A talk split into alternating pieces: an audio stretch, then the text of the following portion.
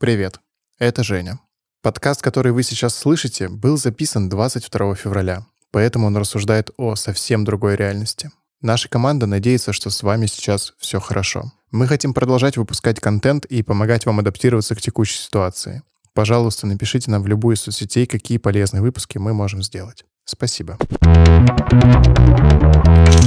Всем привет! Это подкаст «Цифровой зум», подкаст о фотографии и другом визуальном искусстве. Меня зовут Евгений Князев, и сегодня в этой виртуальной студии находятся Оля Драгунова. Всем привет! И Максим. Здравствуйте. Давно не слышались. Тема сегодняшнего выпуска – это визуальный шум и насмотренность. Поговорим о том, как города и плохая реклама на нас влияет, и куда смотреть, чтобы быть лучше. Сейчас это классический формат, но у нас есть еще и много других форматов и рубрик. У нас есть рецензии на книги, мы зовем экспертов, гостей, расспрашиваем их о жанрах или приемах, или погружаемся в историю в формате истории. Если вам нравится подкаст, поставьте пять звездочек в Apple подкастах, лайк на Яндекс.Музыке или напишите нам комментарий на Кастбоксе. А еще можно подписаться на наш Телеграм-канал и Инстаграм, где регулярно происходят анонсы всех выпусков и существуют дополнительные материалы о том, о чем мы говорим в выпусках. А теперь к визуальному шуму. Визуальный шум в городе. Короче, я хочу начать с тебя, потому что ты дизайнер, и ты можешь ага. э, рассказать про то, что такое визуальный шум. Слушай, насчет визуального шума. Каждый раз, наверное, когда я гуляю, я смотрю на то, как задизайнена окружающая среда вокруг нас, и смотреть на это бывает сложно. С другой стороны, если ты родился и всю жизнь живешь здесь, то, в принципе, ты привыкаешь уже игнорировать многочисленные вывески, какие-то рекламные баннеры, всякие рекламные штуки, которые оформлены странными шрифтами, какими-то цветами не очень красивыми. В принципе, если начать смотреть внимательно там, на оформление городской среды, то как-то не очень радуешься тому, что все это в разнобой сделано, или э, если у этого всего есть стиль, то он какой-то не очень продуманный, не очень единый. С другой стороны, иногда это бывает настолько плохо, что это даже хорошо, и из этого можно собрать отдельную эстетику российских магазинных вывесок каких-нибудь. Ладно, так ты забегаешь уже вперед про эстетику. Вообще, я смотрел недавно видео Аркадия Гершмана, такой есть замечательный человек, москвовед, урбанист. Она смотрится видео Варламова, Гершмана, а потом начинает вот это, нам нужен дизайн-код вывесок, вот это все такое прочее. Короче, там была замечательная фраза о том, что если в городе мало визуального шума, есть дизайн-код и нету вывесок, да, именно так, то человек чаще хочет выходить туда гулять и в том числе фотографировать этот город. И также и мы, когда приезжаем в какие-то другие города или в какие-то отдельные места, где город избавлен от вот этого всего визуального мусора, ты чаще потянешься к камере, скорее всего, чтобы это запечатлить. Ну, запечатлеть, конечно же, не отсутствие рекламы, а то, что находится вокруг. Это тебя не отвлекает от происходящего. Такая идея. Ну, в целом, очень похоже на правду, и к такому можно прийти даже путем своих собственных каких-то субъективных наблюдений, потому что, когда ты идешь вот по улице, которая пестрит разнообразными сигналами, просто все вокруг на тебя орет и отвлекает. Оно часто довольно большое, оно очень часто очень яркое или набрано такими очень жирными шрифтами, ты не можешь это не заметить. Оно занимает довольно много места. Соответственно, вся эта куча сигналов идет к тебе дополнительно, помимо того, что вокруг что-то еще происходит, ходят другие люди, машины ездят, звуки есть, сигналов too much. И все это потом приходится ретушировать. Не всегда. Я думаю, что не все люди ретушируют некрасивые лишние знаки. Наверное, каждый проходит стадию ретуши проводов, которую проходила я, или ретуши знаков, или хотя бы поиск каких-то более чистых кусочков города, где можно снять именно эстетику какого-то места, какой-то вайб района, без отвлечения на визуальный поток рекламы. Слушай, а ты можешь рассказать подробнее про ретушь проводов? Потому что у меня есть какое-то странное ощущение, что это чуть ли не самая популярная статья в канале мобильной фотографии. Слушай, могу. Впервые я как-то об этом задумалась, когда я узнала про, по-моему, приложение TouchRetouch, и я его решила потестить на такой очень захламленной фотографии Питера. У меня была еще на зеркалку снятая фотография на канал Грибоедова, и там, значит, была огромная куча проводов, на них висели еще фонари, и это все уходило вот в перспективу вплоть до Спаса на крови, и, знаешь, там было просто куча-куча-куча линий, и когда я их все почистила, просто из спортивного интереса, потому что мне хотелось покрутить приложение, посмотреть, на что оно способно, я поняла, что фотография и город на ней выглядят абсолютно по-другому, это какой-то другой город, и он настолько чище, настолько четче воспринимается, что я подумала, блин, офигенно, круто, давайте со всех фотографий просто уберем эти мерзкие провода, и все будет красиво. Вот, а проводов у нас много, потому что есть трамваи, троллейбусы и, да, и все-таки фонари висят, и все это окутано огромной паутиной в центре города. Ну да, в целом, если ты начинаешь смотреть наверх, не, не только вперед или под ноги, но еще и наверх, то ты ну, как бы постоянно видишь ту сеточку проводов, которая тебя так или иначе перекрывает. Ну, по крайней мере, в Питере это так. Мне кажется, что у нас не очень много участков, где они как-то зарыты, спрятаны под землю или аккуратно сведены в здание, например. Ну, то есть чаще всего это просто такая паутинка, раскинутая над тобой.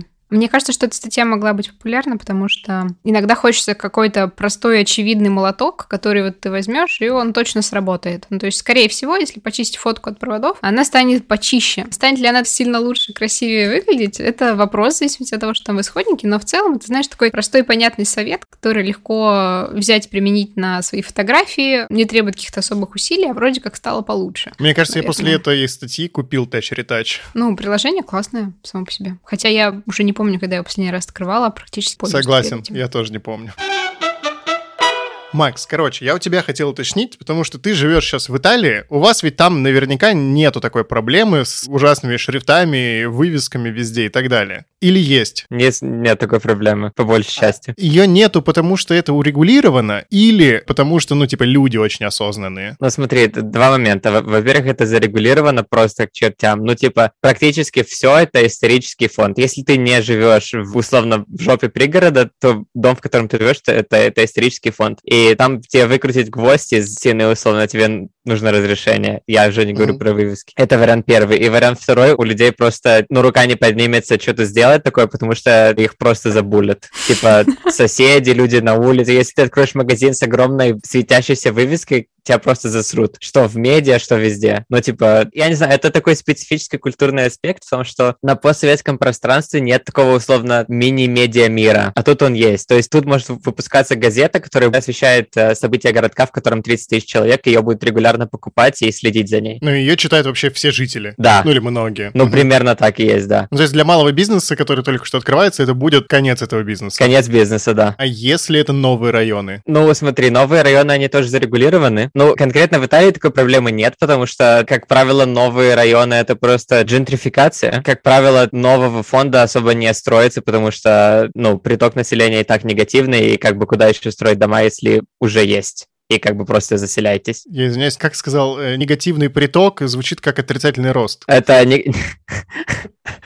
это, это, это нейтральный отток, Жень. Стой, а вот ты переехал, ты заметил, что у тебя на фотографиях стало меньше рекламы? Я не знаю просто, как в Молдове было с этим. В Молдове такого несколько лет назад было просто ужасно. Угу. Ну, типа, как в России. Но потом у нас сменился мэр, и он начал диктовать свои законы, что у нас наружной рекламы вообще быть не должно. И поэтому у нас уже года четыре баннеров снаружи вот этих огромных рекламных вообще нет нигде. Типа, ты не найдешь ни одного, если ты даже захочешь. Вывески уродские есть, ну, как бы, окей, okay, whatever. Но самая большая проблема вот этих баннеров, она была устранена, и поэтому для меня не было таким огромным прям культурным шоком, потому что вот эта самая большая часть шума, она была уничтожена еще в Молдове до переезда. Но, Женя, смотри, опять же, это не то, что, типа, переезд в Европу — это серебряная ложка, потому что, например, в Братиславе, условно, там баннеров просто навалом куча. Я приехал туда прошлым летом, я такой смотрю, боже, а что это за стыд, позор такой ужасный. Вот. На самом деле, я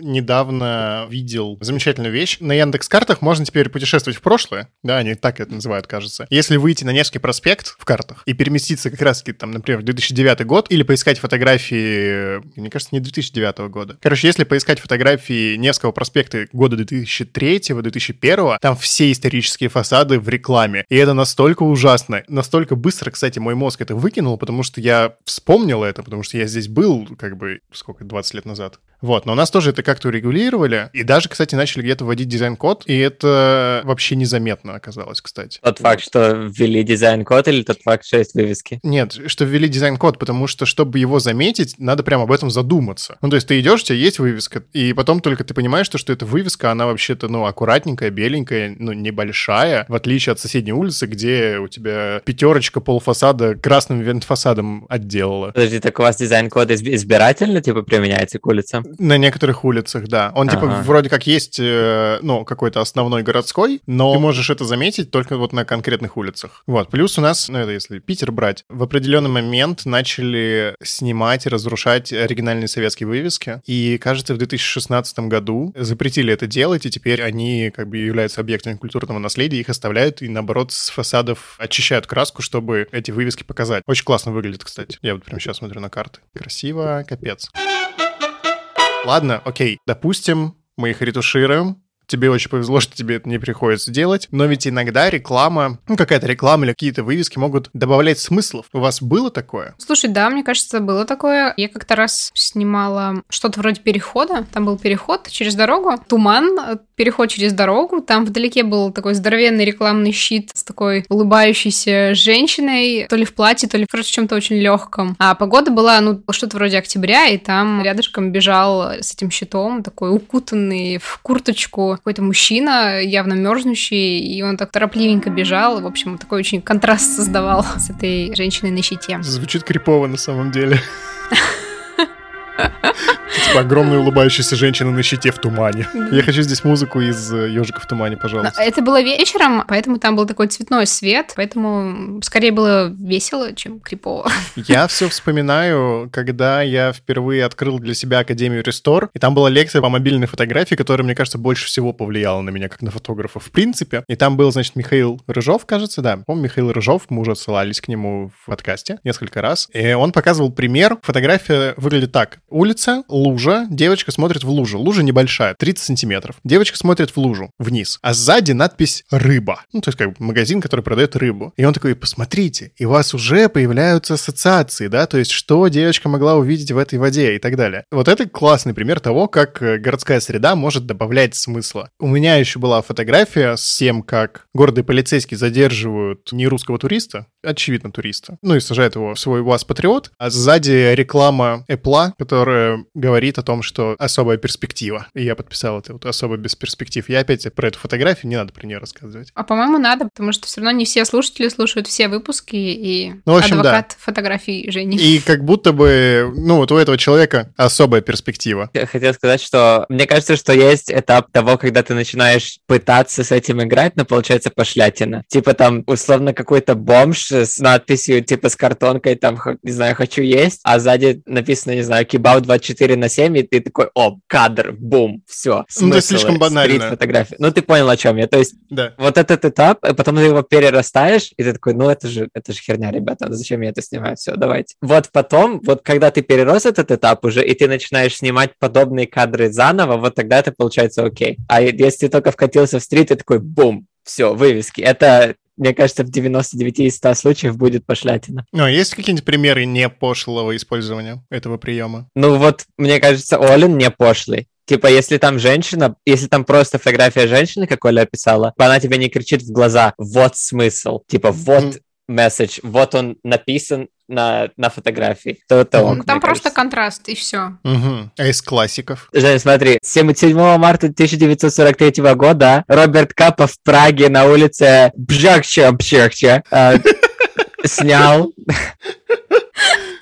Маленькую девочку на фоне надписи «Большой мужчина», да. А ты не очень хорошо мнение о Роберте Капе. Но на самом деле реклама не такая уж и плохая в городах. Не всегда, вернее. Она такая плохая, как мы сейчас можем о ней говорить. Ну и не только реклама, да, вывески какие-то, граффити и так далее. Очень часто эти вещи делают идентичность города, потому что самый банальный пример мы сейчас можем привести — это Таймс-сквер, которая, да, полностью является рекламной площадью и знаменита только своей рекламностью. Без нее, возможно, город был бы не настолько только знаменитым. Или какие-то стены с граффити, да. Часто во многих, да, городах же есть стены, отведенные специально для художников, типа: вот вам стена, рисуйте, зато не в городе. И они становятся объектами притяжения внимания туристов и людей, в принципе, и там можно где-то что-то поснимать тоже хорошее. Например, очень Восточная часто... галерея в Берлине. Да? Она возле стены, да, где-нибудь находится? Это которая, и... вот, они дали артистам стену и сказали: рисуйте. Ну, вот пример с граффити немножко как будто не сюда, потому что, ну, это такая творческая штука, и часто граффити делают какие-то хотя бы около художники. Там какие-то не очень классные рекламные вывески, которые мы обсуждали, это когда условные ИП «Рога и копыта» приходят в самую дешевую типографию и говорят: вот нам дизайн, пожалуйста, сделайте вывески. И им там показывают три шаблона: белые буквы на черном фоне, красные на желтом, синие на зеленом. И вот они выбирают что-то из этого, там, вот это мне это, потому что оно двести рублей дешевле, и вешают это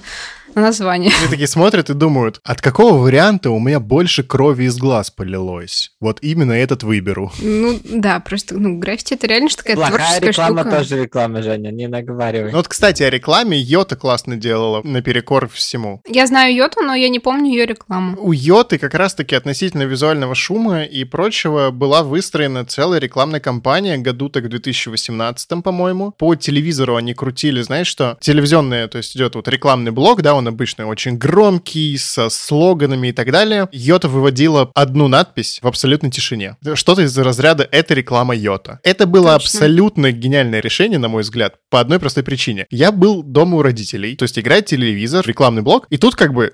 молчание пятнадцатисекундное. Ну, скорее всего, ты обратишь на это внимание, ты поднимешь глаза или там придешь из другой комнаты, потому что, что типа телевизор выключился или что-то uh-huh. случилось, или ко мне кто-то домой зашел и выключил его. И это очень сильно привлекало внимание. И потом они начали делать такие же баннеры. Безо всяких там ярких красок и так далее, просто их, ну, полностью баннер, залитый их бирюзовым цветом, и написано что-то из разряда «это реклама Йота». И да, все. Точно. И больше вообще ничего. Это уже какая-то, кстати, «Любовь, смерть и роботы», «Зима Блю». У тебя просто бирюзовый прямоугольник. Интересно, кстати, как-то связано это или нет. Именно надо было использовать это в рекламе у себя срочно.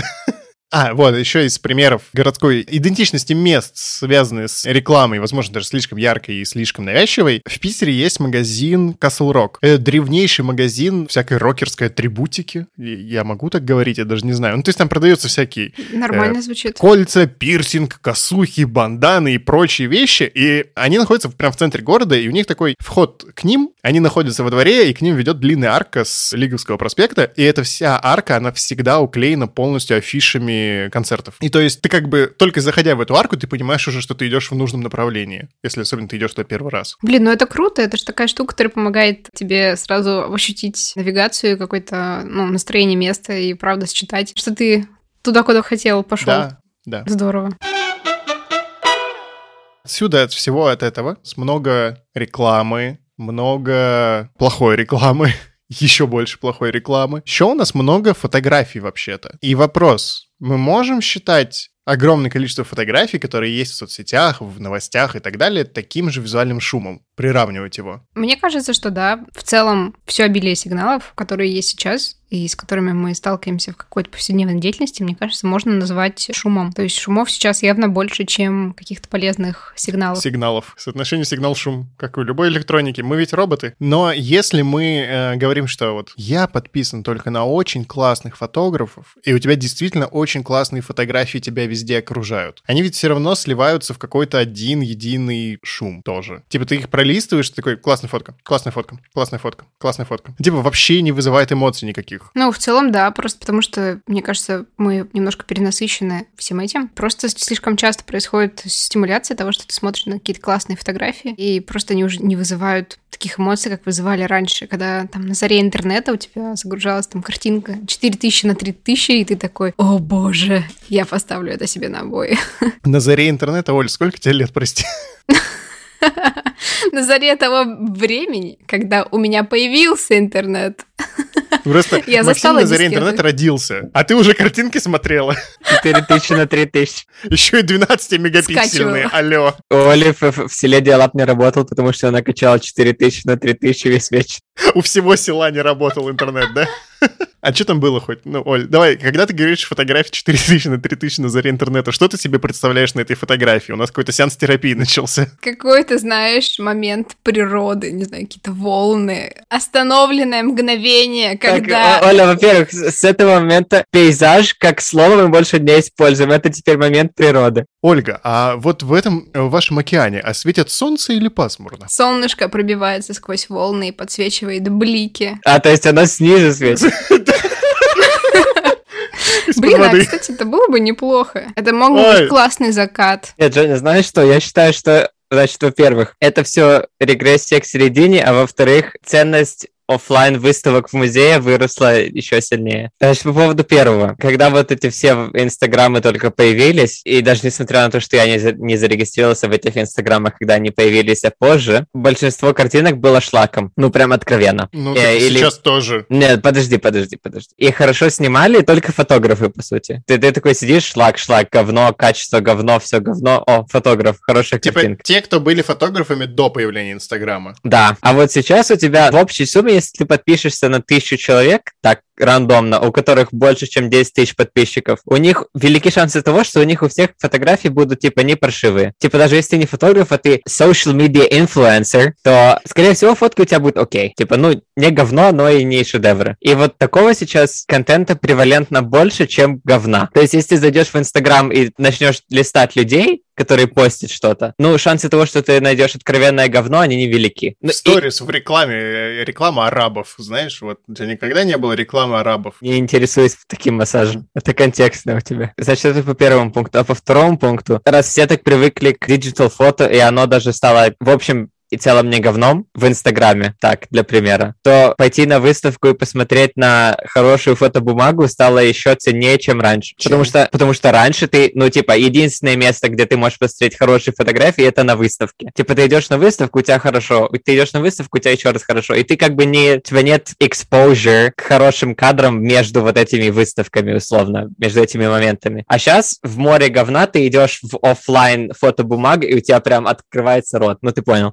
То есть, что за меня точно выбрали, я могу быть точно уверенным, что там качественно, хорошо и красиво. Я был на выставке итальянских фотографов. В выставочном зале Росфото была выставка итальянских фотографов. И мне ужасно не понравилось. Ну, то есть, там были отдельные классные кадры, но вот большинство, ну, такие... Типа, мне не понравилось. Просто потому, но что я... мы не выбрали. Да, но продолжай. Вы... Нет, и потом оказалось, что вот почему мне это не понравилось. Что я никогда не был в Италии. А девушка у меня была в Италии. Ей очень сильно понравилось. То есть она увидела места, по которым она ходила. Она увидела события, которые повторялись, например, да. И то есть прикольно, что вот восемьдесят лет назад на этом месте было то же самое. Или, а вот как восемьдесят лет назад выглядела эта гора. Здесь не было дороги и так далее. И это оказывает больший эффект. Или, а как этот фотограф увидел конкретное место, конкретное событие. Поэтому, ну, как бы выставка выставки рознь. Я к этому. Согласен. Надо ходить на хорошие выставки. Ну, то есть, видишь, и мы приходим к тому, что, типа, даже некоторые выставки — это тоже визуальный шум. Да, а ну, еще... вообще фотография — это говно, и нахер оно надо. Все, ребята, сворачиваемся.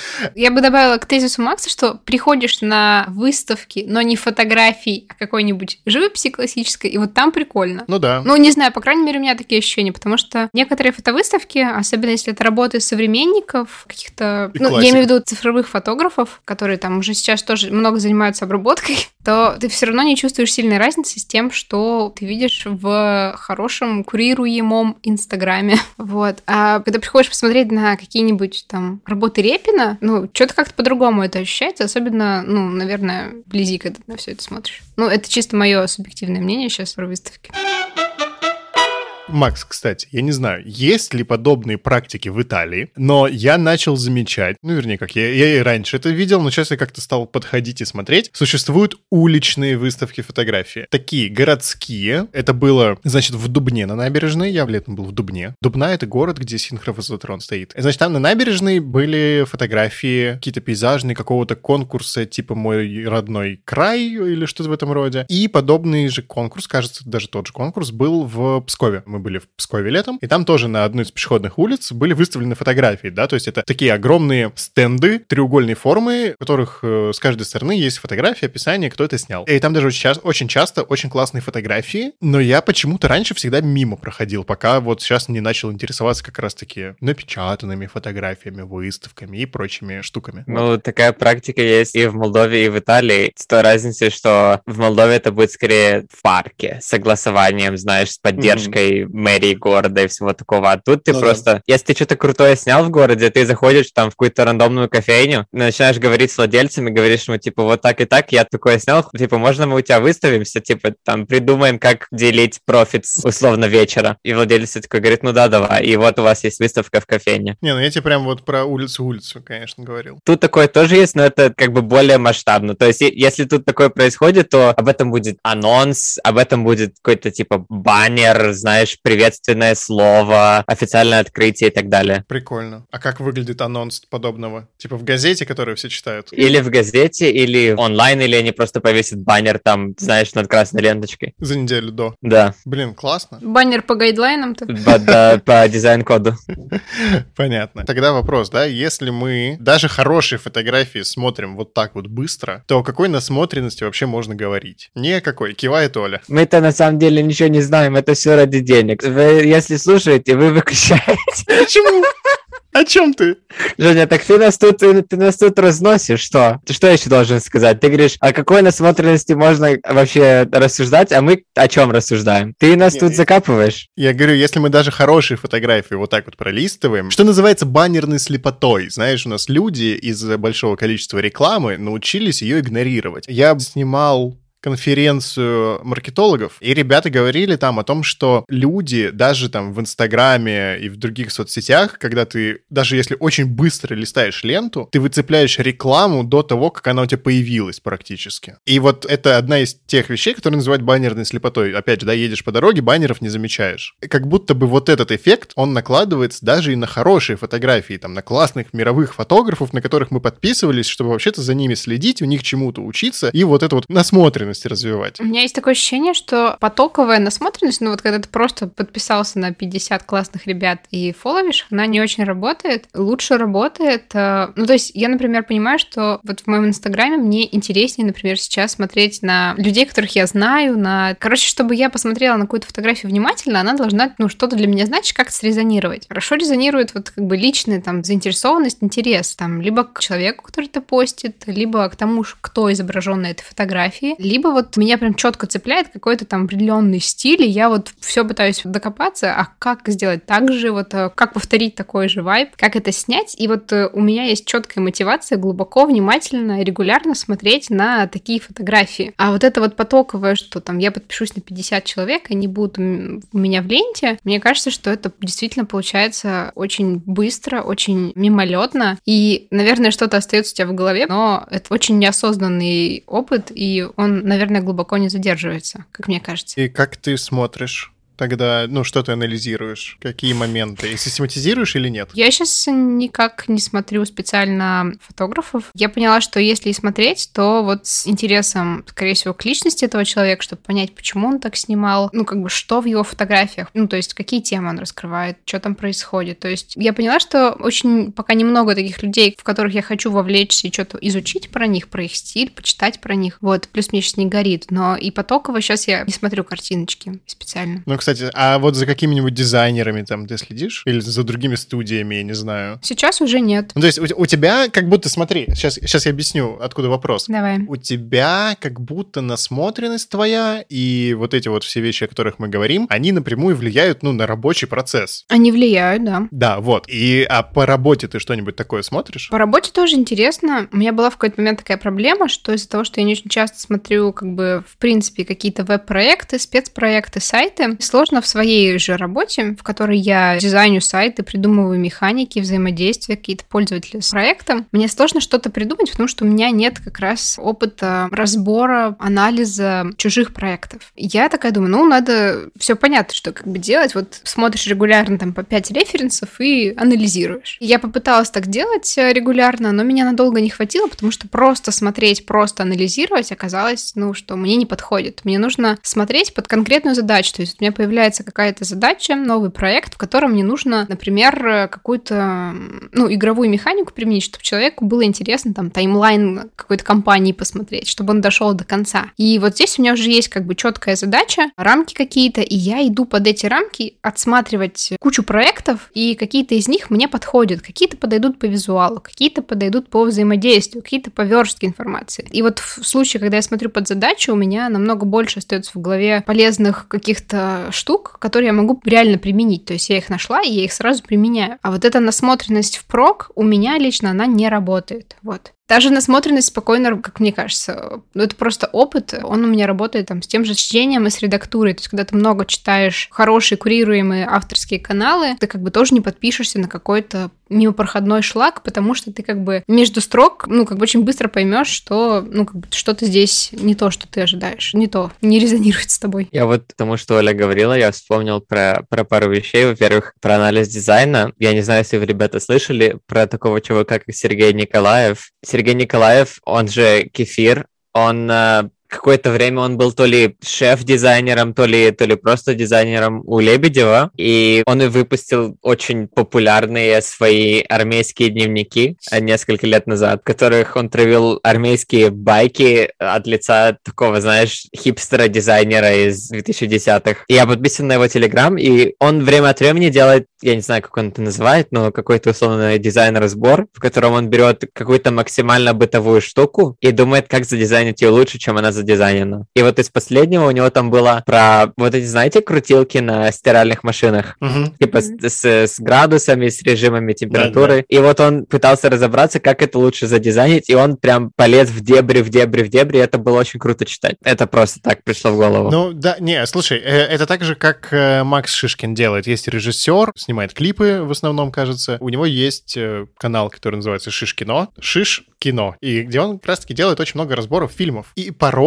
я там ловлю себя на том, что я вообще не обращал внимания и не смотрел на фильмы с такой точки зрения. Например, очень странно выглядящий Гарри Поттер и принц Полукровка. Если вы помните, он весь коричнево-черный. И когда ты смотришь его в отрыве от контекста и не задумываясь о том, что, наверное, не просто так люди взяли и это сделали. И, наверное, не просто так. Это первый фильм э, из Гарри Поттера, в принципе, всей франшизы, который получил номинацию на Оскар за операторскую работу. И там уже в канале я понял, посмотрев на примеры, что вообще-то весь фильм отсылает нас к классическому искусству в духе Рембрандта и прочих ребят, когда у тебя очень-очень много негативного темного пространства, очень мало света, и при этом все, что освещено, оно как раз-таки вот такого вот коричневатого оттенка, а еще и там сценарно есть то, что весь фильм более теплый, но когда идет речь о покушении на Дамблдора, фильм становится более холодным, и ты такой, вау, то есть это вообще все было оправдано.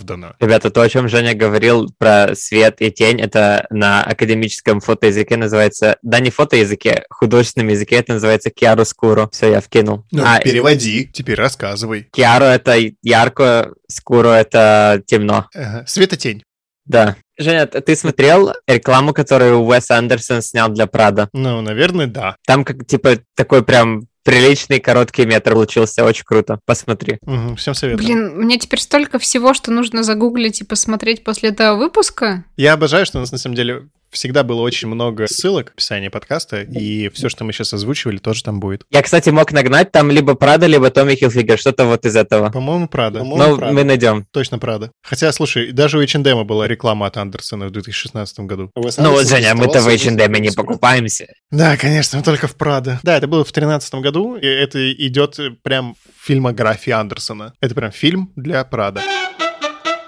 Вот, еще я хотел в этом блоке побомбить на фотосессии в стиле эйфории. Я сейчас начал смотреть второй сезон, и с выходом второго сезона сериала «Эйфория» я снова заметил в Инстаграме вот эту популярную вещь. Делаем фотосессию в стиле сериала «Эйфория». И обычно, и как, ну, как-то по памяти еще с первого сезона, да, что у нас там все красно-фиолетовое, у нас, значит, блесточки под глазами, немножко уставшие... типа подростки, и вот у тебя как бы фотосессия готовая. Типа подростки звучит как описание типа какого-то ситкома из нулевых, в котором тридцатилетние дяди играют шестнадцатилетних девочек. Слушай, ну, если ты смотрел «Эйфорию», там примерно так и есть. И, и я как бы тоже, да, ну, самые яркие образы просто из первого сезона, да, все фиолетовенькое, блесточки и так далее. И тут перед просмотром второго сезона я решил пересмотреть первый. И обнаружил для себя, что фиолетовенького и блесточек там на самом деле-то вообще немного. И в целом то, что можно было бы назвать вот как бы визуальным стилем, да, каким-то арт дирекшеном «Эйфория», это абсолютно другие вещи. А именно, я начал анализировать все это уже по-другому, прям останавливать, рассматривать кадры, думать, почему это именно так сделано. Боже, Женя, интересно, ты единственный, кто так смотрел «Эйфорию»? Нет,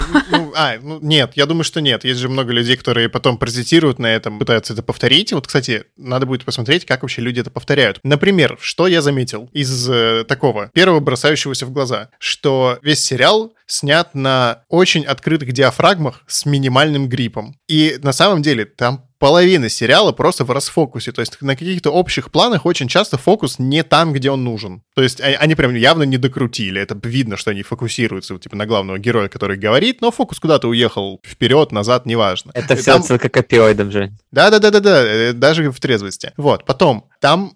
очень много контрового света, такого, что, ну, собственно, герой становится практически силуэтом, и при этом там этот контровой свет используется, знаешь, не как вот аккуратненький, да, подсветили. Нет, там если контровой, то он будет вот на пол экрана у тебя светить. Это если солнце, то это вот реально половина кадра занимает это солнце. И там открывающиеся какие-нибудь двери и так далее. То есть контровой, он прям всеобъемлющий, он прям очень большой. Из-за как раз-таки из-за малого гриппа, там есть сценарная одна классная штука в какой серии, там, я не помню, третий, пятый. Э, там, значит, карнавал, и там все потеряли и очень такое тревожное настроение, они что-то бегают, друг друга ищут, и начинается салют, и у тебя как бы и музыка, и ритм, и сценарно, это как бы вот пик напряжения этой серии, и во время того, как начинается салют, из-за того, что все, значит, размытое, этот салют весь полностью в бакешках, да, и, ну, шарики только летают за героями, которые куда-то бегут, и это смотрится настолько плохо...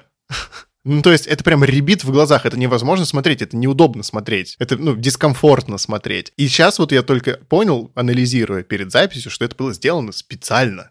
М? Как они придумали. Хорошо. Да. И вот эти штуки как бы являются ключевыми на самом деле в сериале, а не те, которые первыми бросаются в глаза. Я на самом деле просто бомбил больше всего, когда у Хлоуса Ботовского было видео, типа, повторяем кадр за Эйфории, да, где она лежит на кровати, что-то справа все зелененьким засвечено, слева все желтеньким засвечено. Я сидел, долго понять не мог, почему у них прям, ну, вообще не получилось это сделать. Ну, прям выглядит, ну, вот прям это неповторимый оригинал, дешевая подделка. Потом я понял, потому что они использовали там полтора источника света, а в самом сериале их было около семи, потому что у тебя помимо засветки желтенькой, засветки зелененькой, вообще-то как бы на героиню светит сквозь э, окно, да, там еще какие-то эти практический свет, и, в общем, там света было просто в разы больше, но там не получилось бы это повторить. Но это надо сидеть и думать. И я очень часто стал останавливать сериалы и фильмы и смотреть и думать, а как они здесь свет поставили, и откуда оно вообще светит. А потом ты... Это ты понял... просто готовишься к выпуску про свет?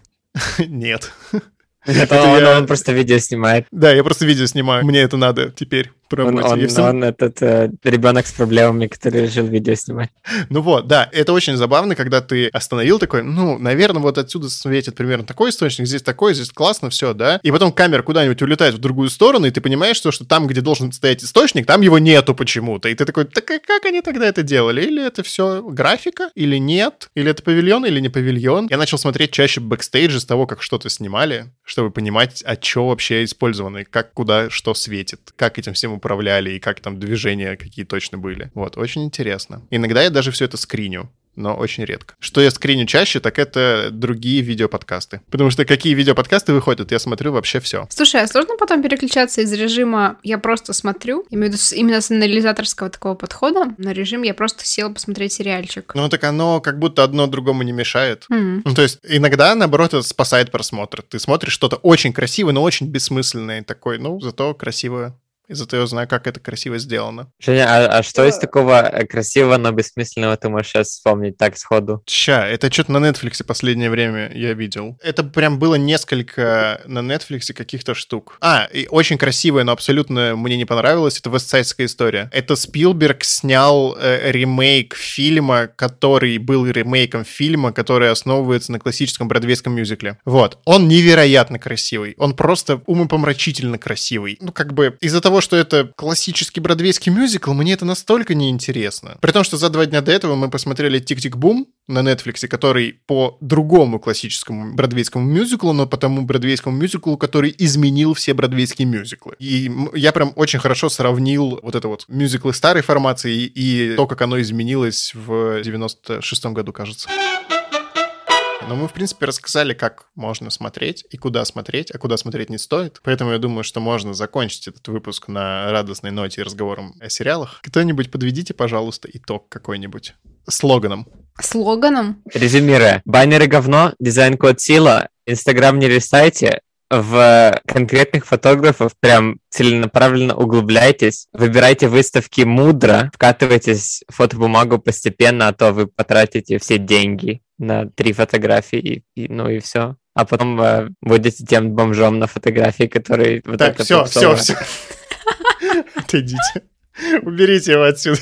Смотрите на фотографии внимательно, смотрите бэкстейджи, они всегда помогают разобраться, как это было снято. Если вы просто подпишетесь на пятьдесят классных людей, это не насмотренность. Насмотренность — это когда вы анализируете, пытаетесь повторить, и когда у вас не получается повторить, это вообще замечательно, это значит, что есть еще чему учиться, а когда есть чему учиться, можно расти и двигаться дальше. Так вот я закончу, я не знаю, все.